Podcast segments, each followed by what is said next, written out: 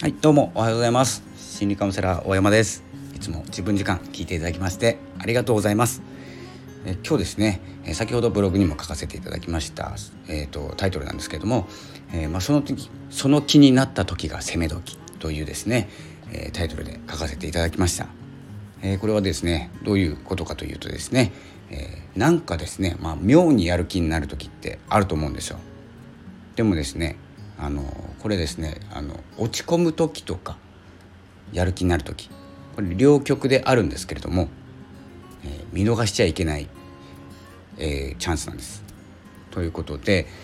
えー、このやる気になる時と落ち込む時どっちにフォーカスしてることが多いかっていうことなんですけど、えーと、やる気になる時はもう楽しいからやることを、えー、やったりですねするんですけれども落ち込む時の方が、えーと印象強いですよね。なので結構落ち込んじゃったりするんですけどでもですねその落ち込んでちょっと止まったり一歩二歩下がったりですね、え、ちょっと嫌だなって思う時もあるんですけどそれはみんなあるんですよ、ね、気にしない方がいいんですけど、え、それもあるのでやる気になった時はもう本当にですね自分を信じて止まることなく進んだ方がいいっていうですね、え、思いなんです。でそれをですねさっき、えー、思ったんですけどなぜかというとですね僕あのブログを4年ぐらい書いてるんですけど、えー、このウェブライティングっていうのにですねちょっと、えー、やってみたいなというかですね前から勉強はしてるんですけどどのぐらいのもんなのかと思ってやってみたんですけどテストってあるんですよ。あのクラウドソーシングっていうとこでですねいろいろランサーズとかクラウドうんとなんとかとかあるんですけどそこでテストってあるんですよ。テスト自分のライティングに関しての知識とか知識とかっていうか知識ですね。そのテストあるんですけど、えー、見事不合格だったんですよね。なので、えー、このやる気になってる時っていうのは不合格であろうが関係ないんです、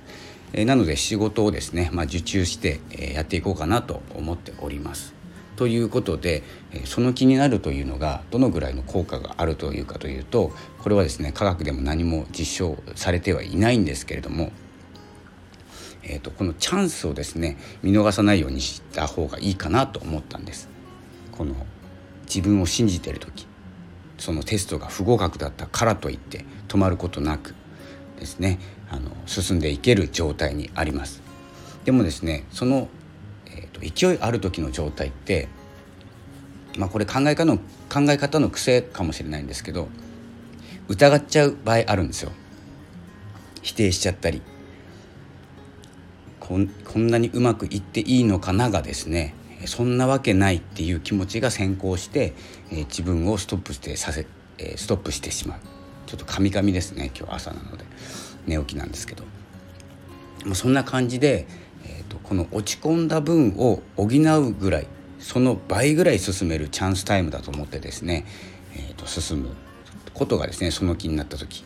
の重要なことなんです。ここでですね、まあ、どういうふうに、えこう進んでいくかっていうとですね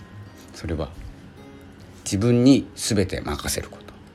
自分を信頼してその気になっているっていう状態を、え前面に出すということが大事ですね。このその気持ちを大事にしないと結構ですねあの進む時に、え今まではこうだったとかえー、みんなみんながこうだとかですねなんか外部今じゃないものが出てくるんですよ。えー、こんな調子で進んでもいいのかなとか前の時はこう失敗したなとかですねその気になっているのに、えー、っとですねまあ、その気になっているからこそ出てくるんですよね。なので、えー、今日のこのお話を聞いてからですね、まあ、してほしいことなんですけれども、まあ、疑わないっていうこと自分を信じることえー、ということが、え大事ということですね。まあ、そこでですね今日、えー、私みたいに、えー、不合格でもいいし学校悪くてもいいし、まあ、失敗しても何でもいいんですよ。っていう状態もう無双状態になりますので、まあ、そなんかその気になったなっていう時はそのチャンス見逃さないでいただきたいと、えー、そんなですねお話でした。ちょっとですねまあ、カミカミで、えーと、何言ってるか分かんない部分がですね大部分を占めましたが、えー、そんな感じでですね、まあ、ラジオのこともですねブログのことも何があっても続けるとかですね、